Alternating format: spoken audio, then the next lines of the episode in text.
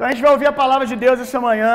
Conforme eu havia prometido, nós vamos continuar a série de mensagens Coração Valente. Coisa linda, eu gosto tanto dessa, dessa arte. Coração Valente. Nós estamos falando nessa série da necessidade, da necessidade que nós temos nesses dias que líderes cheios do Espírito Santo se levantem para influenciar, para inspirar o mundo. Toda vez que a sociedade passa por um período de guerra ou de qualquer caos social, sempre após esse período, abre-se uma janela de oportunidade para líderes que vão inspirar e guiar o povo para um lugar de vida, tirar o povo do deserto, para levar um povo para um lugar de provisão. Se você for estudar a história da humanidade, você vai reparar isso, que sempre depois de um período de caos social, pessoas que antes eram anônimas são levantadas, se erguem e começam a inspirar as pessoas. Por que isso? Primeiro, que todo ser humano, todo ser humano nasceu para inspirar. Todo ser humano nasceu para liderar. É fato que nem todos vão liderar multidões. E eu sempre digo que quantidade nesse sentido nem sempre é qualidade. Porque você pode liderar, discipular uma pessoa, e essa pessoa pode ser o próximo presidente do nosso país. Como, por exemplo, aquele que fez o apelo no dia que uma criança chamada Billy Graham levantou as mãos e se rendeu a Jesus.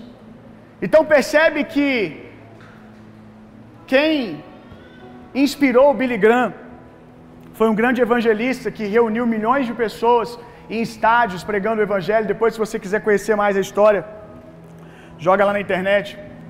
O Billy Graham, quando ele se rendeu a Jesus, ele podia ser apenas um menino, uma criança. E provavelmente essa pessoa que inspirou ele não fazia ideia de que ele estava ali inspirando o próximo grande líder de multidões. Então, se esse homem que inspirou o Billy Graham tivesse, que eu não estou dizendo que foi o caso, inspirado apenas o Billy Graham, ele já teria feito um impacto no mundo absurdo. Todos vocês foram chamados para liderar em algum nível. No mínimo, no mínimo, a sua família. No mínimo, o seu bairro, inspirar pessoas aonde você trabalha.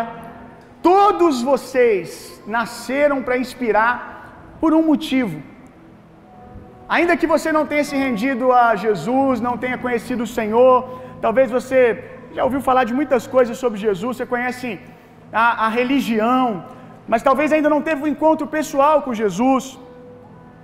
Ainda que você até se diga ateu, não, eu me reconheço como ateu, eu não acredito em Deus.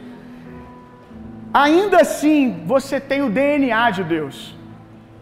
Nós fomos feitos à imagem e semelhança de Deus.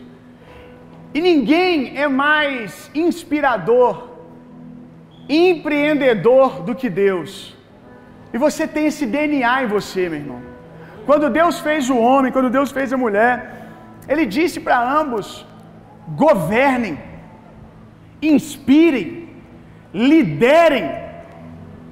E Ele disse isso nos dando uma geografia. Qual que é a geografia? A terra. Nós nascemos para reinar, meu irmão. E eu preciso aqui pontuar que quando eu falo de reinar, talvez venha na sua mente a imagem daqueles reis que estão assentados em um trono de ouro e tudo que eles fazem é mandar e muitas vezes oprimir as pessoas. Quando eu falo de realeza, eu falo de um padrão mais alto. Quando eu falo de realeza, eu falo de um padrão mais alto, eu falo do padrão do Rei dos Reis. Jesus reinou, mas reinou servindo as pessoas. Todos vocês nasceram para reinar. E reinar é servir, irmão. Reinar é servir. Liderar é servir. Quem não lidera servindo não é um líder, é um ditador. Mas você é um líder, amém? Você é um líder de verdade. Você lidera por meio da inspiração. A sua vida inspira as pessoas. Então nós temos esse DNA de Deus. Deus é o maior líder que existe, já existiu, existe, existirá para sempre. Ninguém empreende mais do que Deus. Todos vocês foram chamados para empreender, liderar, empreender. Em algum nível, não estou dizendo que todos vocês vão ser microempresários. Muitos de vocês vão empreender no CNPJ de outra pessoa, vão uh, liderar, empreender dentro de uma empresa, servindo alguém, servindo um, um líder e com líderes abaixo de você. Mas todos foram chamados para empreender. Que, que é empreender? Eu tenho entendido que empreender, liderar, é criar a partir do caos, meu irmão. Criar a partir do caos. Por que, que Deus é o maior empreendedor, o maior líder que nós conhecemos? Porque tudo que ele fez aqui na terra, ele fez a partir do caos. A Bíblia diz que a terra estava sem forma e vazia. E disse Deus: Deus viu o caos e decidiu liderar, e decidiu construir.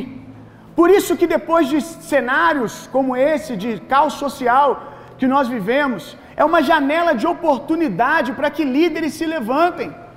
Porque esse DNA de Deus não pode ver o caos, meu irmão. Esse DNA, esse DNA de Deus não pode ver um problema que Ele quer resolver. E eu oro para que isso seja despertado em você. Se você tem 12 anos, é um adolescente. Se você tem 20, é um jovem. Se você tem 70, 80, eu quero te dizer que eu desejo que o dom de Deus que está em você seja despertado e que você entenda que se você está vivo, você está vivo para inspirar. Você está vivo para inspirar pessoas, para conduzir pessoas para um lugar de vida que você conhece. Esse é um tempo oportuno, a gente está com essa série, porque esse é um tempo oportuno para que valentes se levantem para inspirar pessoas. Amém? Eu quero falar para você, quero que você abra sua Bíblia rapidamente comigo aí, em 1 Samuel 22. Porque às vezes você vê assim eu falando de ser líder, de ser valente, de ser uma pessoa que inspira, de ser alguém que empre empreende no meio do caos, sem desculpas, né? Porque tá um caos, aí não dá para fazer. Não, não. Nosso DNA constrói a partir do problema, constrói a partir do caos. Aí você fala, eu não sou esse tipo de pessoa. Será que você não é? Talvez você diga, eu não sou porque eu sou o menor da minha casa, eu não sou porque hoje eu me encontro endividado, pastor. Você falar para mim de liderar, hoje eu estou endividado emocionalmente, financeiramente. Então vamos ver qual é o tipo de valente que Deus usa. 1 Samuel 22, verso 2. Desculpe. E ajuntou-se a ele todo homem que se achava em aperto, e todo homem endividado, todo homem de espírito angustiado, ele se fez capitão deles, e eram com eles quatrocentos homens. O que está acontecendo aqui? Davi, um rei, que na Bíblia muitas vezes tipifica Jesus, e aqui com certeza está apontando para Jesus, porque Jesus fez o mesmo. Foi esse o tipo de pessoa que Jesus escolheu para caminhar com ele. Ele mesmo disse: Eu não vim para os sãos, eu vim para os doentes. Eu vim para quem reconhece que precisa de resgate, que precisa de Salvador. E Davi aqui, ele se encontra em aperto. Davi ele precisa de um exército.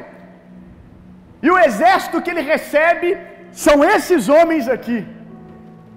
Esses homens aqui são os homens que procuram Davi, e a Bíblia chama esses homens de valentes de Davi. Os valentes de Davi, que se você ler na sua Bíblia, você vai descobrir que se tornaram homens renomados, se tornaram homens que fizeram o seu nome conhecido, famosos com seus feitos. Se achegaram a Davi como endividados, homens angustiados de alma, desesperançosos, e com Davi eles se tornaram valentes. Então, se você hoje não se sente valente por causa da condição que você está, não se sente um líder capaz de inspirar por causa da condição que você está, eu quero te dizer que o que faz de você um valente é a presença do Rei. O que faz você um valente é a decisão do Rei. O rei decreta, se ele diz que o endividado agora é um valente, se ele diz que agora o endividado é um homem que lidera, é um homem que inspira, ponto, é. Andar com o rei Davi santificou esses homens, separou esses homens.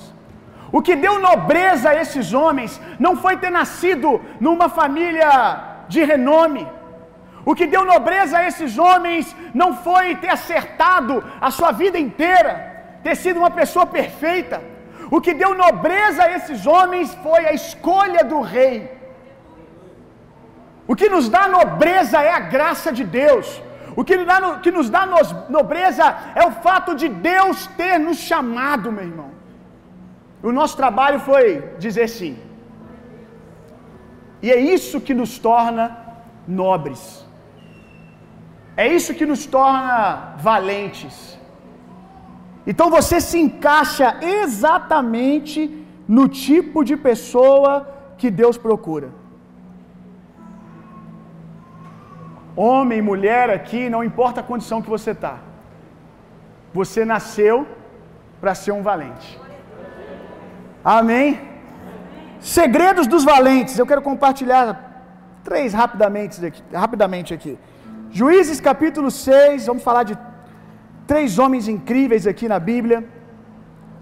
Juízes 6.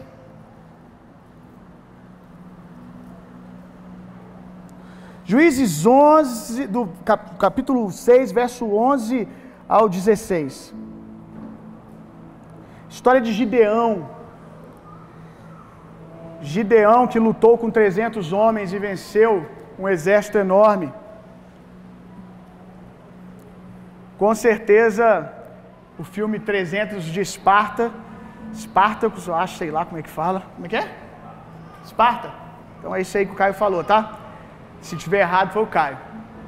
Os 300 de Espartas devem ter sido tirados daqui, ó. Então o anjo do Senhor veio, assentou-se debaixo do carvalho que está em Ofra, que pertencia a Joás, a Biesita, e Gideão, seu filho, estava malhando o trigo no lagar para o salvar dos medianitas. Então o anjo do Senhor lhe apareceu e lhe disse: O Senhor é contigo, homem valoroso, homem valente. Mas Gideão lhe respondeu: Ai, Senhor meu, se o Senhor é conosco, por que tudo isso nos sobreveio? E que é feito de todas as suas maravilhas que nossos pais nos contaram, dizendo: Não nos fez o Senhor subir do Egito, porém agora o Senhor nos desamparou e nos deu nas mãos dos medianitas. Então o Senhor olhou para ele e disse: Vai nessa tua força, e livrarás Israel das mãos dos medianitas. Porventura não te enviei eu? E ele lhe disse: Ai, Senhor meu, com que livrarei a Israel? Eis que a minha família é a mais pobre em Manassés, e eu o menor da minha casa. E o Senhor me disse: Porquanto eu hei de ser contigo, tu ferirás os medianitas como se fossem um só homem. Quando Deus procura Gideão e diz: Gideão, você é um grande líder, você vai liderar o povo para um lugar de vida. Você vai tirar o povo de um lugar de escravidão. Gideão começa a olhar para si mesmo, para a sua história, e ele diz: não faz sentido ser eu essa pessoa. Não faz sentido ser eu esse líder. Por quê? Porque a minha família é a mais pobre. Eu sou o mais pobre da minha família. Eu sou o menor da minha casa. Tudo isso que nós dizemos toda vez que a palavra de Deus vem e Deus revela os pensamentos que Ele tem ao nosso respeito. Toda vez que Deus vem dizer quem nós nascemos para ser, sempre a nossa, ou quase sempre, a nossa alma vai apresentar para a gente a nossa história. E na grande maioria das vezes de maneira desleal, só mostrando os problemas, os defeitos. O diabo faz muito bem isso, ele participa bem desse processo. A Bíblia chama o diabo de acusador dos irmãos. Ele está o tempo todo tentando trazer acusação, tentando trazer peso. Ele sempre tenta entrar nesse processo onde você está ouvindo a palavra, para você dizer: é, de fato Deus faz, de fato Deus pode fazer, de fato Deus é poderoso, só não faz sentido que seja comigo. Muitas vezes o diabo não vai dizer que Deus não pode fazer, o diabo vai dizer que não é com você. Porque talvez chegar para você e dizer que Deus não pode fazer, nesse nível de fé você já anda. Você sabe que Deus é poderoso para fazer todas as coisas. Não só sabe porque leu a Bíblia, mas sabe porque você já viu testemunhos milagrosos. Como é que você fala para alguém que viu milagres que Deus não pode fazer? Que Deus não tem poder? Olha o quanto de coisa que você já viu, meu irmão. Se não viu ainda, vai ver. Continua vindo aqui que você vai ver. Continua andando com Jesus que você vai ver coisas extraordinárias. Eu já vi coisas extraordinárias, já vi gente no estado terminal de câncer voltar para casa em uma semana depois de uma oração. Eu já vi surdo voltar a ouvir. Eu já vi coisas extraordinárias, irmãos. Então o diabo não consegue dizer para mim que Deus não existe, que Deus não é poderoso. Talvez para você também não faça sentido ele dizer isso. Mas aí ele vem e diz: só não é com você. Não é para você. Por quê? Porque você, cara, você nasceu na família errada, você tem um histórico tal. Não é para você. Existem dois níveis de fé. E tem uma fé que 99,9% das pessoas aqui têm. Qual? A fé no fato de que Deus pode fazer.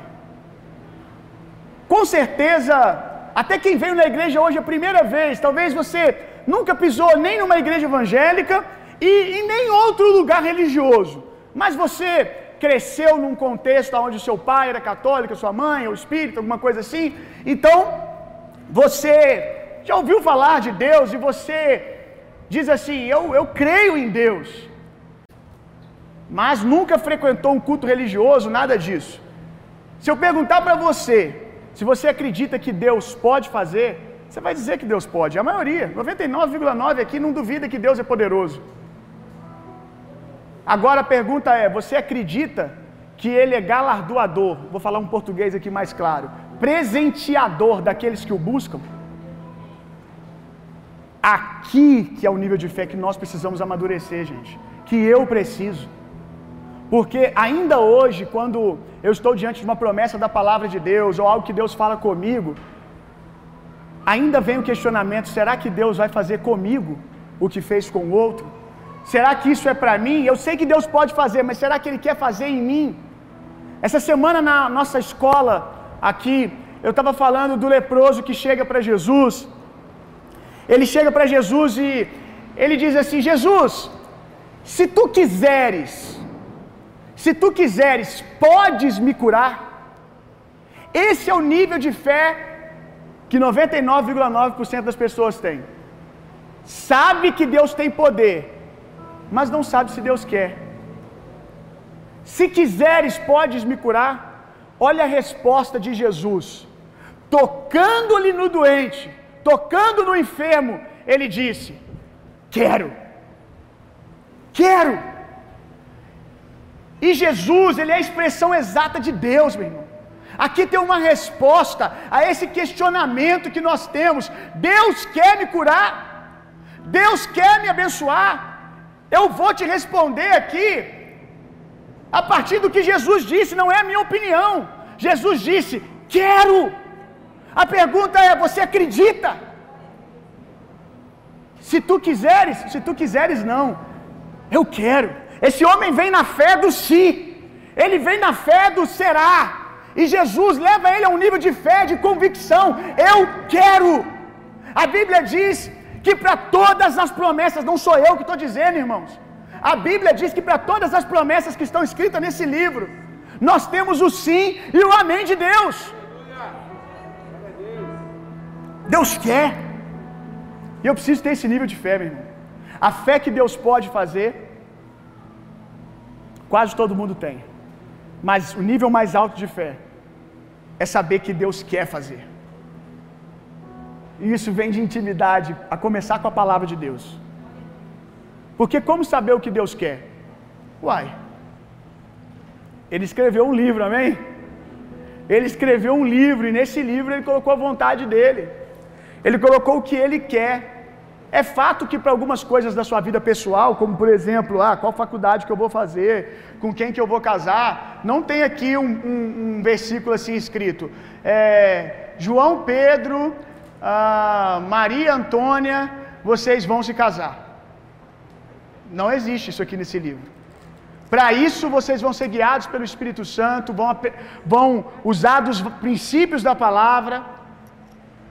Mas agora, sobre aquilo que Deus quer fazer no macro, em todos vocês, a vontade universal de Deus, ela está escrita aqui. Então, precisamos começar a ter intimidade com essa palavra. Porque essa palavra tem respostas que você está perguntando e jejuando tem 40 dias. E jejuar é legal, é bênção. Orar é uma bênção, amém, irmãos? Mas faça de maneira inteligente. Porque se você gasta 40 dias perguntando para Deus uma coisa que está escrito, você poderia estar orando por outra coisa e tomando posse da, daquilo que você está orando. Então Deus chega para Gideão e ele começa com esse discurso: não é comigo, não é para mim. Aí Deus vira e fala: Gideão, vai nessa tua força. Eu sempre brinco aqui com vocês que quando eu leio esse texto, eu sempre falo isso. Que Deus tem senso de humor, gente.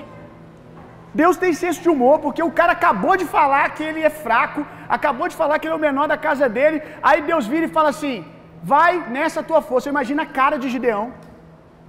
Você não estava me ouvindo, não, né? Na hora que eu falei, você não estava me ouvindo. Porque eu acabei de dizer que eu sou fraco, eu sou pequeno. E você depois me diz, vai nessa tua força. Duas coisas poderosas aqui. A primeira é que Deus está dizendo para Gideão: Gideão, eu que sei quem é você. Você não se conhece, Gideão. Eu sei quem é você. Eu sei o DNA que você tem. Eu sei o que eu plantei em você. Você não pode me convencer. Do contrário, vai nessa tua força. Qual força que eu te dei? E segunda coisa que nós aprendemos, que apesar desse discurso de miséria de Gideão, eu sou o menor, eu sou o mais pobre. E Deus não se emociona com isso, o que toca Deus é fé, é a palavra, é crer na Sua palavra. Mas demonstra para nós aqui que em algum nível Gideão também não fazia da sua força o seu segredo. Ele precisava só ser ajustado aqui para um lugar de equilíbrio. Você pode confessar a palavra de Deus, crer no poder de Deus e reconhecer o que Deus colocou em você, Gideão. Mas nós vemos aqui, em algum nível, Gideão não, não, não fazia da sua força, da sua natureza, o seu braço. Em algum nível aqui, ele estava pronto para a graça de Deus. E a minha pergunta é, meu irmão: você consegue olhar para as suas debilidades, olhar para as suas faltas, olhar para condição de miséria em algum nível que você vive, emocional, espiritual, não sei. Você consegue olhar para isso e dizer: Eu tenho aqui um bom lugar para Deus fazer algo. Você consegue olhar para isso e dizer: é quando eu sou fraco que eu sou forte. Eu não tenho nada para me apoiar em mim mesmo, então eu preciso de Deus. Esse é o segredo. Vou resumir o segredo desse primeiro valente. Não existe nada mais poderoso do que aprender a concordar com Deus, irmão. Gideão sai daqui e lidera um povo. Não existe nada, diga comigo, não existe nada tão poderoso quanto aprender a concordar com Deus. Fica com a opinião de Deus, irmão. Para de ser teimoso. Não faz sentido, pastor. A graça de Deus não faz sentido para nós, meu irmão. Ela é um escândalo. Por isso que ela é para o seu coração, não para sua mente. Jeremias 1. Eita, que o maquinista hoje está no avivamento. Jeremias, capítulo 1, verso 9 ao, ao 12. Um outro líder aqui, um valente de Deus, que vai nos dar um segredo também. E estendeu o Senhor a sua mão, tocou na sua boca, no caso Jeremias, tá? E disse o Senhor: Eis que ponho as minhas palavras na tua boca. Olha, ponho-te neste dia sobre as nações e sobre os reinos. E aqui nós vamos ver Deus chamando também para liderar. Para arrancares e para derrubares, e para destruíres, e para arruinares, e também para edificar e para plantar. Lembrando que Jeremias, aqui nesse texto, ele vai dizer para Deus que ele se sente uma criança. Deus, eu sou uma criança ainda. E Deus também não se deixa levar para esse discurso. Deus vai dizer: Não diga que você é uma criança, te chamei, eu te chamei. Vamos continuar. Verso 11: Ainda veio a minha palavra do Senhor dizendo: Que é que vês, Jeremias? E eu disse: Vejo uma vara de amendoeira. E disse-me o Senhor: Viste bem, porque eu velo sobre a minha palavra para cumprir. O que está acontecendo aqui? Você viu que Deus disse para Gideão: Coloquei a minha palavra na sua boca.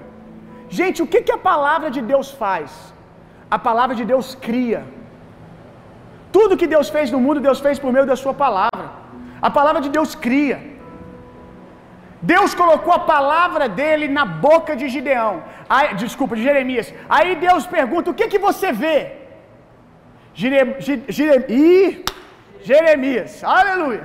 Jeremias diz: Eu vejo uma vara de amendoeira. Aí Deus diz: Viste bem, porque eu velo para cumprir a minha palavra. Eu velo para cumprir a minha palavra.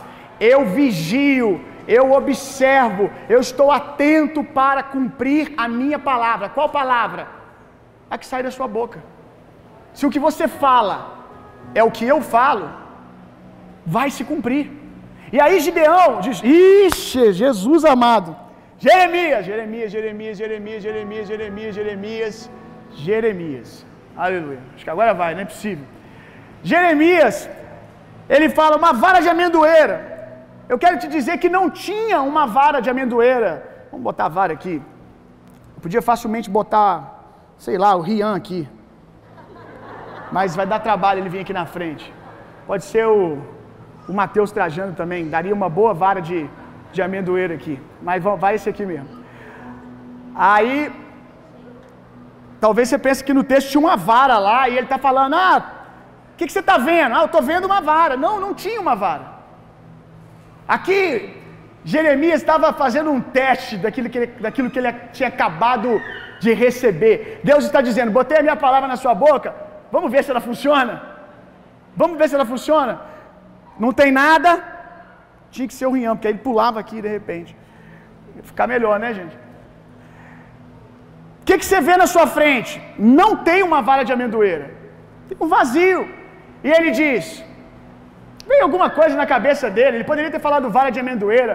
Ele poderia ter falado um bambu. Ele poderia ter falado uma pedra. Ele poderia ter falado qualquer coisa que aconteceria. Mas ele disse uma vara de amendoeira. No outro dia a gente explica por que foi vara de amendoeira, porque isso aponta para Jesus, uma outra loucura. Eu vejo uma vara de amendoeira. Pum! Apareceu a vara de amendoeira. Isso, Gideão. Gere... Será que eu não tinha que estar pregando só sobre Gideão hoje, gente? Eu acho que à noite eu vou pregar só sobre Gideão, gente. Jeremias. Você viu bem, Jeremias. Por quê? Porque aquilo que você vê, preste atenção nisso aqui. Aquilo que você vê e que você falar é o que vai acontecer. Dois princípios poderosos aqui para liderar, para empreender. Primeiro, a Bíblia diz assim: assim como o homem imagina na sua mente, assim é. Gente, tudo que nós enxergamos, você concorda comigo? Que tudo que nós enxergamos com os olhos, nós enxergamos aqui primeiro. Tudo começa aqui. Os olhos, eles estão, são essa telinha que está transmitindo, mas é aqui que começa. Inclusive, com a imaginação, nós podemos ver o que os olhos não podem ver. A imaginação, meu irmão, ela é superior à visão. A imaginação ela é superior à visão, porque você pode ver coisas de olho fechado, de tão poderosa que é a sua imaginação. E tem muita gente por aí que vai pregar a palavra de Deus e demoniza a imaginação. Não, tudo que Deus fez é bom. Deus te deu uma mente para imaginar. Agora, o que, que você está imaginando? O apóstolo Paulo vai dizer que haja em vocês pensamentos no alto. Pensa nas coisas do alto, naquilo que é bom, naquilo que é amável. Porque a sua imaginação, ela tem o poder de construir, porque nós imaginamos e depois a gente fala. E a Bíblia diz que nós comemos do fruto dos nossos lábios. É, é, pode soar duro o que eu vou te dizer agora, mas o casamento que você tem hoje, que você está desgostoso com ele, ele foi fruto daquilo que você construiu falando. E num casamento a gente sabe como que palavra, comunicação é importante, né, gente? Quem é casado aqui? Tem uma mensagem nossa no podcast que a gente fala da estratégia, a primeira estratégia do diabo para destruir um casamento: corta as linhas de comunicação. Essa estratégia é usada nas guerras. Quando duas nações estão em guerras, o desafio para saltar na frente numa guerra é interceptar ou romper a linha de comunicação do exército inimigo. Quando você começa a falar errado, a Bíblia diz, eu vou dizer de novo, você come do fruto dos seus lábios. A vida que você tem hoje é resultado daquilo que você disse nos últimos anos. Mude aquilo que você fala e você vai mudar a sua vida, irmão.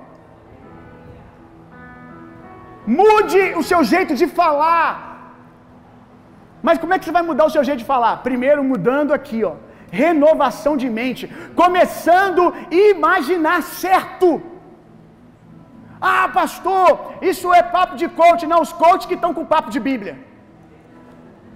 Me desculpa, mas eu não conheço nenhum coach com mais de 4 mil anos, 6 mil anos.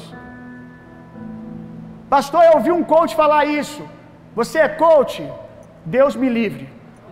Deus abençoe quem é, mas eu não sou e não tenho chamado para isso. E que se você foi chamado, que bênção. Estou falando, Deus me livre para mim. Eu não sou coach. Isso aqui não é papo de coach, é que os coaches estão usando a Bíblia. Eles estão acordando para princípios que Salomão escreveu, inspirado por, pelo Espírito Santo, há milhares de anos atrás. E é triste porque às vezes o ímpio, ele absorve isso, e nós que ouvimos essa palavra, e sabemos que é palavra de Deus, não é palavra de coach, de psicólogo apenas, mas é a palavra de Deus. E a gente não, não recebe, sabe, não, não se apropria. Se você imagina, você começa a falar, conforme a sua imaginação, conforme os seus pensamentos. E se você começa a falar, você vai começar a ver. O processo de fé é ouvir, ver, às vezes você está vendo um texto, pode ser. O processo de fé ouvir, ouvir a palavra de Deus, eu ouço a palavra, eu recebo no coração e eu falo. E esse receber no coração, a hora que você crê no seu coração, é a hora que você começa a construir na sua mente. E aí quando você fala, você usufrui. O que que você tem imaginado, irmão? Que tipo de fé que você tem? A fé é certeza das coisas que se esperam. O que, que você está esperando? Tem gente que está esperando catástrofe, problema, mais doença o tempo todo. Só fala disso. Só murmura, só reclama o tempo todo. E aí você reclama porque que no outro dia você acorda amargo, amargo. Antes de dormir você bate um limão, mistura com gengibre, bota sal, bota vinagre, toma e depois reclama que acorda de manhã com a boca amarga. Você fala besteira, fala errado. Qual que é o ouvido? Que assim, Deus abençoe quem fica em volta, né? Porque também está ouvindo. Mas qual que é o ouvido mais perto da sua boca? É o teu, irmão. É o teu. Você não está envenenando só os outros, não, você está envenenando a si mesmo. Seu corpo foi criado para conviver com a natureza de Deus, com a palavra de Deus, não com esses pensamentos negativos, doenças que são desenvolvidas por causa de nervosismo, de estresse. Por quê? Porque nós ficamos incubando imaginações erradas, medo, que é o contrário de fé. Jó diz: tudo que eu mais temia me sobreveio. O que, que Jó está dizendo? Tudo aquilo que estava na minha mente, que eu já tinha visto aqui, está acontecendo agora. E é assim que as coisas acontecem, gente. O medo faz você ficar chocando as coisas, as coisas negativas. Então mude a sua maneira de imaginar. Olha, os lugares que vocês, como igreja, preste atenção nisso aqui. Eu coloquei isso no meu livro, que uma hora eu vou mandar a gente imprimir para a gente colocar aqui para distribuir para vocês. Eu mandei online, distribuí online de graça, uma multidão de gente pegou. Quem não pegou, depois a gente produz ele de novo e você pega. No livro eu digo que a maioria dos lugares que vocês entraram comigo pela primeira vez, para vocês foram a primeira vez, mas eu já estive lá antes. Como que eu já estive? Em oração. Eu vi na, na, na minha imaginação, no meu homem interior. Eu já contei aqui que o dia que eu pisei aqui nessa igreja, logo no início, gente, os primeiros cultos, e a igreja estava lotada nesse dia. Não vejo a hora de acabar essa pandemia para a gente ver isso aqui, como a gente está acostumado a ver. Estava lotado, e aí o Intor, o Intor estava passando com a bandeira do Brasil aqui orando. E quando eu olhei aquela cena, eu tive um déjà vu, né? aquele sentimento de eu já estive aqui. Mas é um déjà vu espiritual, sabe? Porque realmente eu já estive. Não foi uma sensação. Deus me levou a lembrar, a lembrar o dia que em oração eu vi esse lugar, irmão. Eu nem lembrava disso, mas eu vi em oração um lugar igual a esse, sem nunca ter pisado aqui. Aquela sensação de você estar no lugar certo na hora certa, preciso, porque você viu na sua mente, você viu no seu coração. Essa semana aconteceu algo sobrenatural, né, com a gente. Vou resumir aqui. A gente recebeu uma graça de Deus muito grande, muito grande. Um favor de Deus enorme, que é a nossa casa própria. Irmão, a gente comprou uma casa que todo mundo vai lá e fala assim: viu, isso aqui é um castelo, cara. Quem conhece o Inter, ele, ele tá, tá dormindo lá porque tá vigiando as coisas lá. Aí ele chegou lá ontem, saiu do carro, meu Deus do céu, o que, que é isso? Quem conhece o Inter sabe, né? Meu Deus do céu, pastor do céu, o que, que é isso aqui? Isso aqui é um castelo, meu Deus, aleluia. E falou, oh, eu vou orar muito essa madrugada aqui nesse lugar. Aleluia, pastor, eu quero ficar naquele quarto lá nos fundos lá. Falei, opa, devagar, Inter. Onde que é meu quarto? Tem quarto aqui, onde que é o meu?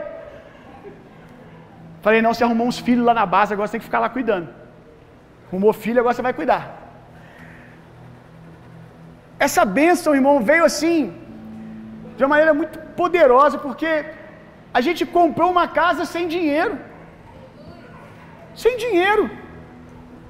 A gente comprou uma casa pela metade do preço, que foi sobrenatural, que Deus, se eu tenho orado para que as pessoas que receberam o nosso dinheiro, que foram um canal de Deus para nos abençoar, que eles peguem o dinheiro e que o dinheiro multiplique três, quatro vezes mais, sabe? Porque o que Deus usou eles para fazer por, pela gente foi incrível. Essa casa, ela foi anunciada, tá, tá no, no LX ainda anunciada, por 890 mil reais. A gente comprou essa casa por 400 mil reais.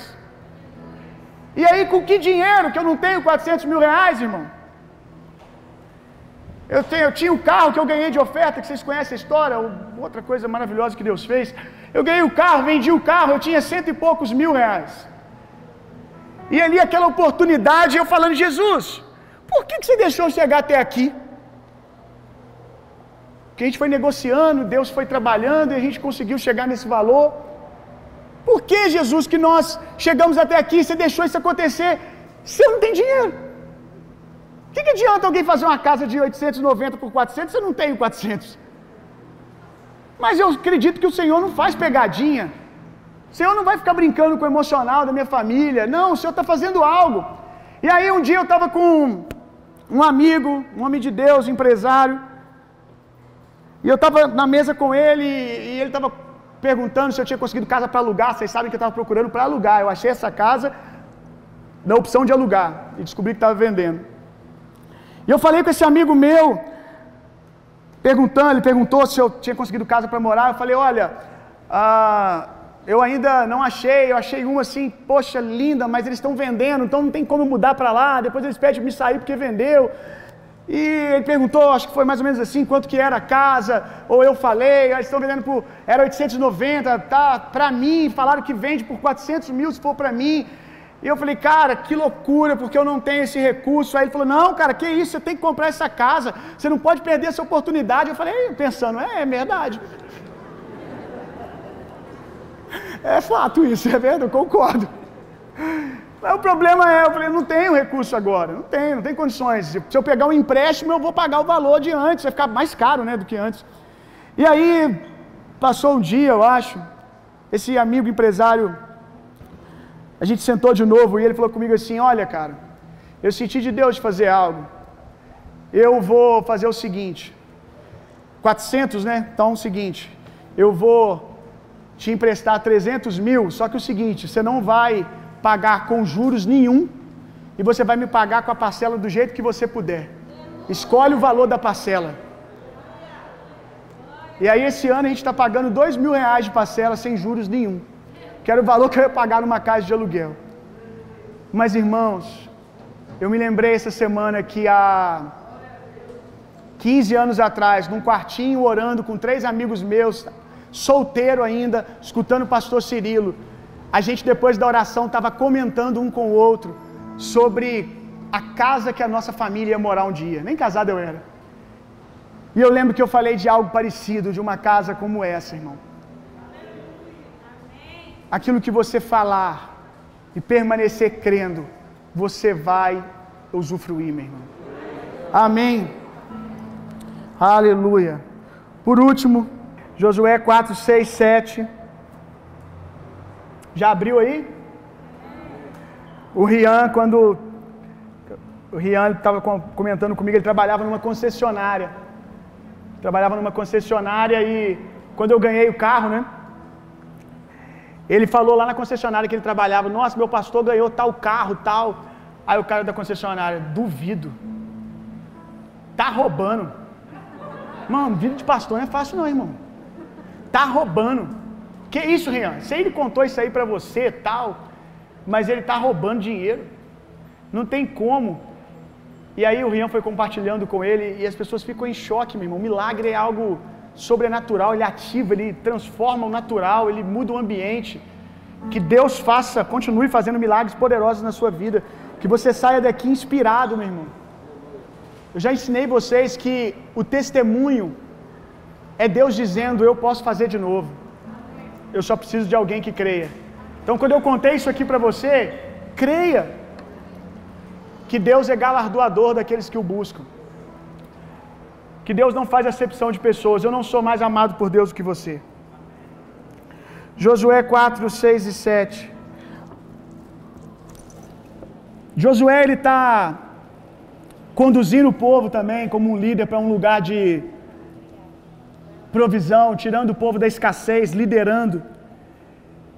E aí eles vão passar pelo Jordão, eles vão ver o, o rio se abrir e passar no meio. E é isso que está acontecendo aqui agora. Verso 5 primeiro. E disse-lhe Josué: Passai adiante da arca do Senhor vosso Deus, ao meio do Jordão, e cada um levante uma pedra sobre o ombro, segundo o número das tribos de Israel. Verso 6, preste atenção. Para que isto seja por sinal entre vocês. E quando vossos filhos no futuro, no futuro perguntarem dizendo: "O que significa estas pedras?" Vocês vão contar o que Deus fez. E o terceiro segredo de um valente de Deus é construa memórias diante de Deus, irmão. Eu tenho pensado muito isso nos últimos dias. O que, que aconteceu aqui? O milagre ia acontecer, Josué sabia que o milagre ia acontecer. Ele pede às pessoas para pegarem pedras, botar nos ombros, para quando chegasse no meio do rio, botasse as pedras amontoadas lá, para que futuramente os filhos os netos, ao ver aquelas pedras, perguntassem: por que, que tem pedras no meio do rio? E seria uma oportunidade para eles lembrarem, contarem o que Deus fez. É importante construirmos memórias, testemunhos, marcos para os nossos filhos. É fato isso, é o que o texto está ensinando primariamente. Mas eu quero te dizer: construa memórias para você mesmo. Construa memórias. Quando você estiver num, num lugar e você receber vida, você receber um favor de Deus, você receber algo, pare e diga: Eu vou agarrar esse momento. Construa uma memória. Eu tenho feito muito isso na academia. Tem dia que é horrível você ir na academia, sabe? Quase todos os dias. Quase. Oh, quando, quando não é, é porque é milagre. Mas uma coisa interessante, que você sabe disso, você que já foi. Você chega lá desanimado, eu vou de manhã, meu Deus, e no caso lá eu vou pro Muay Thai, meu irmão. Você acordar de manhã para tomar pancada dos outros. Mas você malhar já é ruim, imagina você ir para apanhar. Entendeu? Você pagar para apanhar. Aí chega lá, é uma luta quase arrastando. Mas aí, 15 minutos assim de treino, 20, começa a vir vida, começa a vir energia. E quando termina, meu Deus, que satisfação maravilhosa. Quando eu vou tomar um banho gelado no banheiro da academia depois, eu fico ali orando em línguas, glorificando a Deus. Porque eu estou sentindo vida, como é prazeroso. Aí eu aprendi a construir uma memória sobre isso. Ao invés de eu ficar com a memória do ai, que coisa horrível acordar de manhã, eu comecei a exercitar. Na hora que eu começo a sentir esse prazer, eu paro e falo: William, olha como é bom. Lembre-se disso amanhã de manhã. Lembre-se disso o dia que você não quiser vir. Lembre-se, eu fui agarrando a primeira vez. No outro dia eu fiquei desanimado também. No outro também. Mas, meu irmão, antes eu ficava desanimado e vez ou outra eu faltava. Agora, o desânimo está ali, mas eu tenho uma memória fresca. Vai valer a pena. E eu tenho construído memórias em tudo aquilo que eu faço com Deus, meu irmão. Momentos bons do seu casamento. Para, contempla, deleita daquele momento. Agarra, que sensação boa. Quem tem filho pequeno aqui sabe do que eu vou falar agora. Cresce numa velocidade absurda. Meu Deus do céu. Meu Deus. E eu comecei a fazer logo no início o Tito bebezinho. Cada momento, eu faço isso até hoje. Eu paro às vezes assim, agarro ele no colo, fecho meus olhos e falo: Jesus, eu quero lembrar para sempre desse dia aqui, desse sentimento que eu estou sentindo aqui.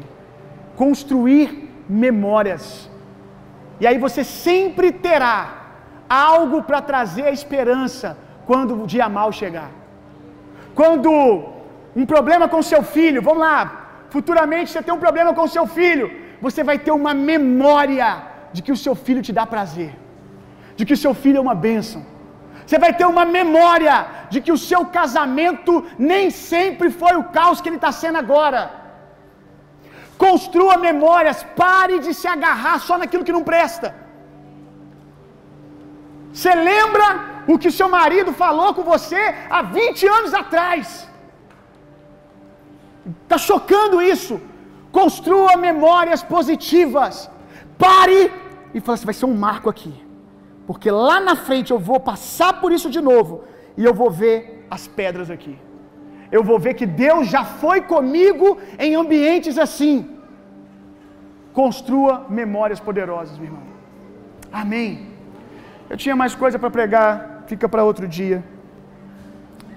Senão você vai sair daqui muito tarde. Queria te convidar a ficar de pé no seu lugar. E eu queria que você tirasse esse tempo para construir uma memória, uma boa. Constrói uma memória sobre o dia de hoje. Olha, se você não fizer esse exercício, todos os dias serão iguais para você. E deixa eu te falar uma coisa: os dias não são todos iguais.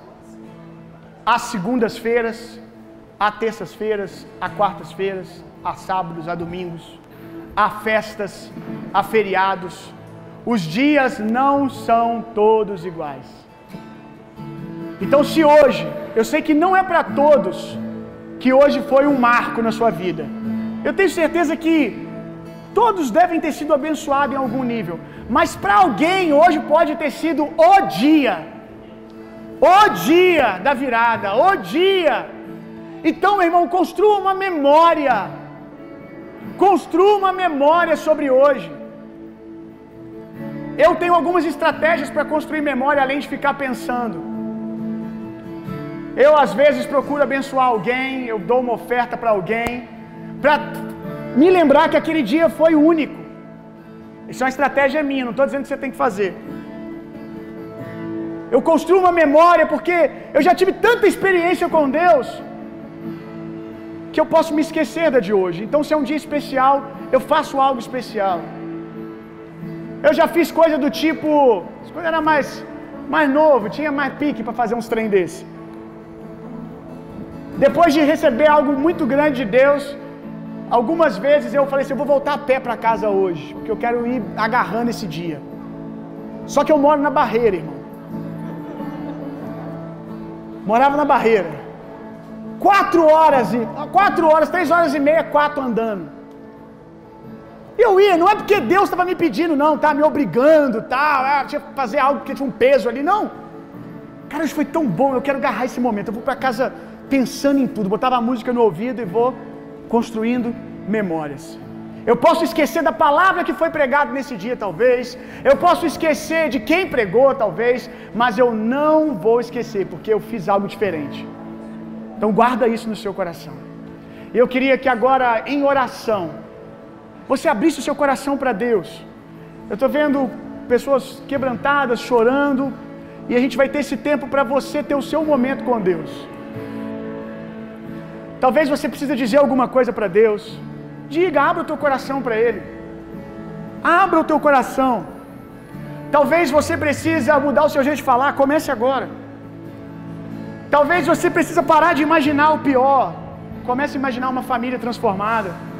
Comece a imaginar saúde. Comece a imaginar a provisão de Deus. Vida nos seus negócios. Comece a imaginar e quando você sentir que aquilo se tornou uma verdade, você comece a dizer. Comece a falar.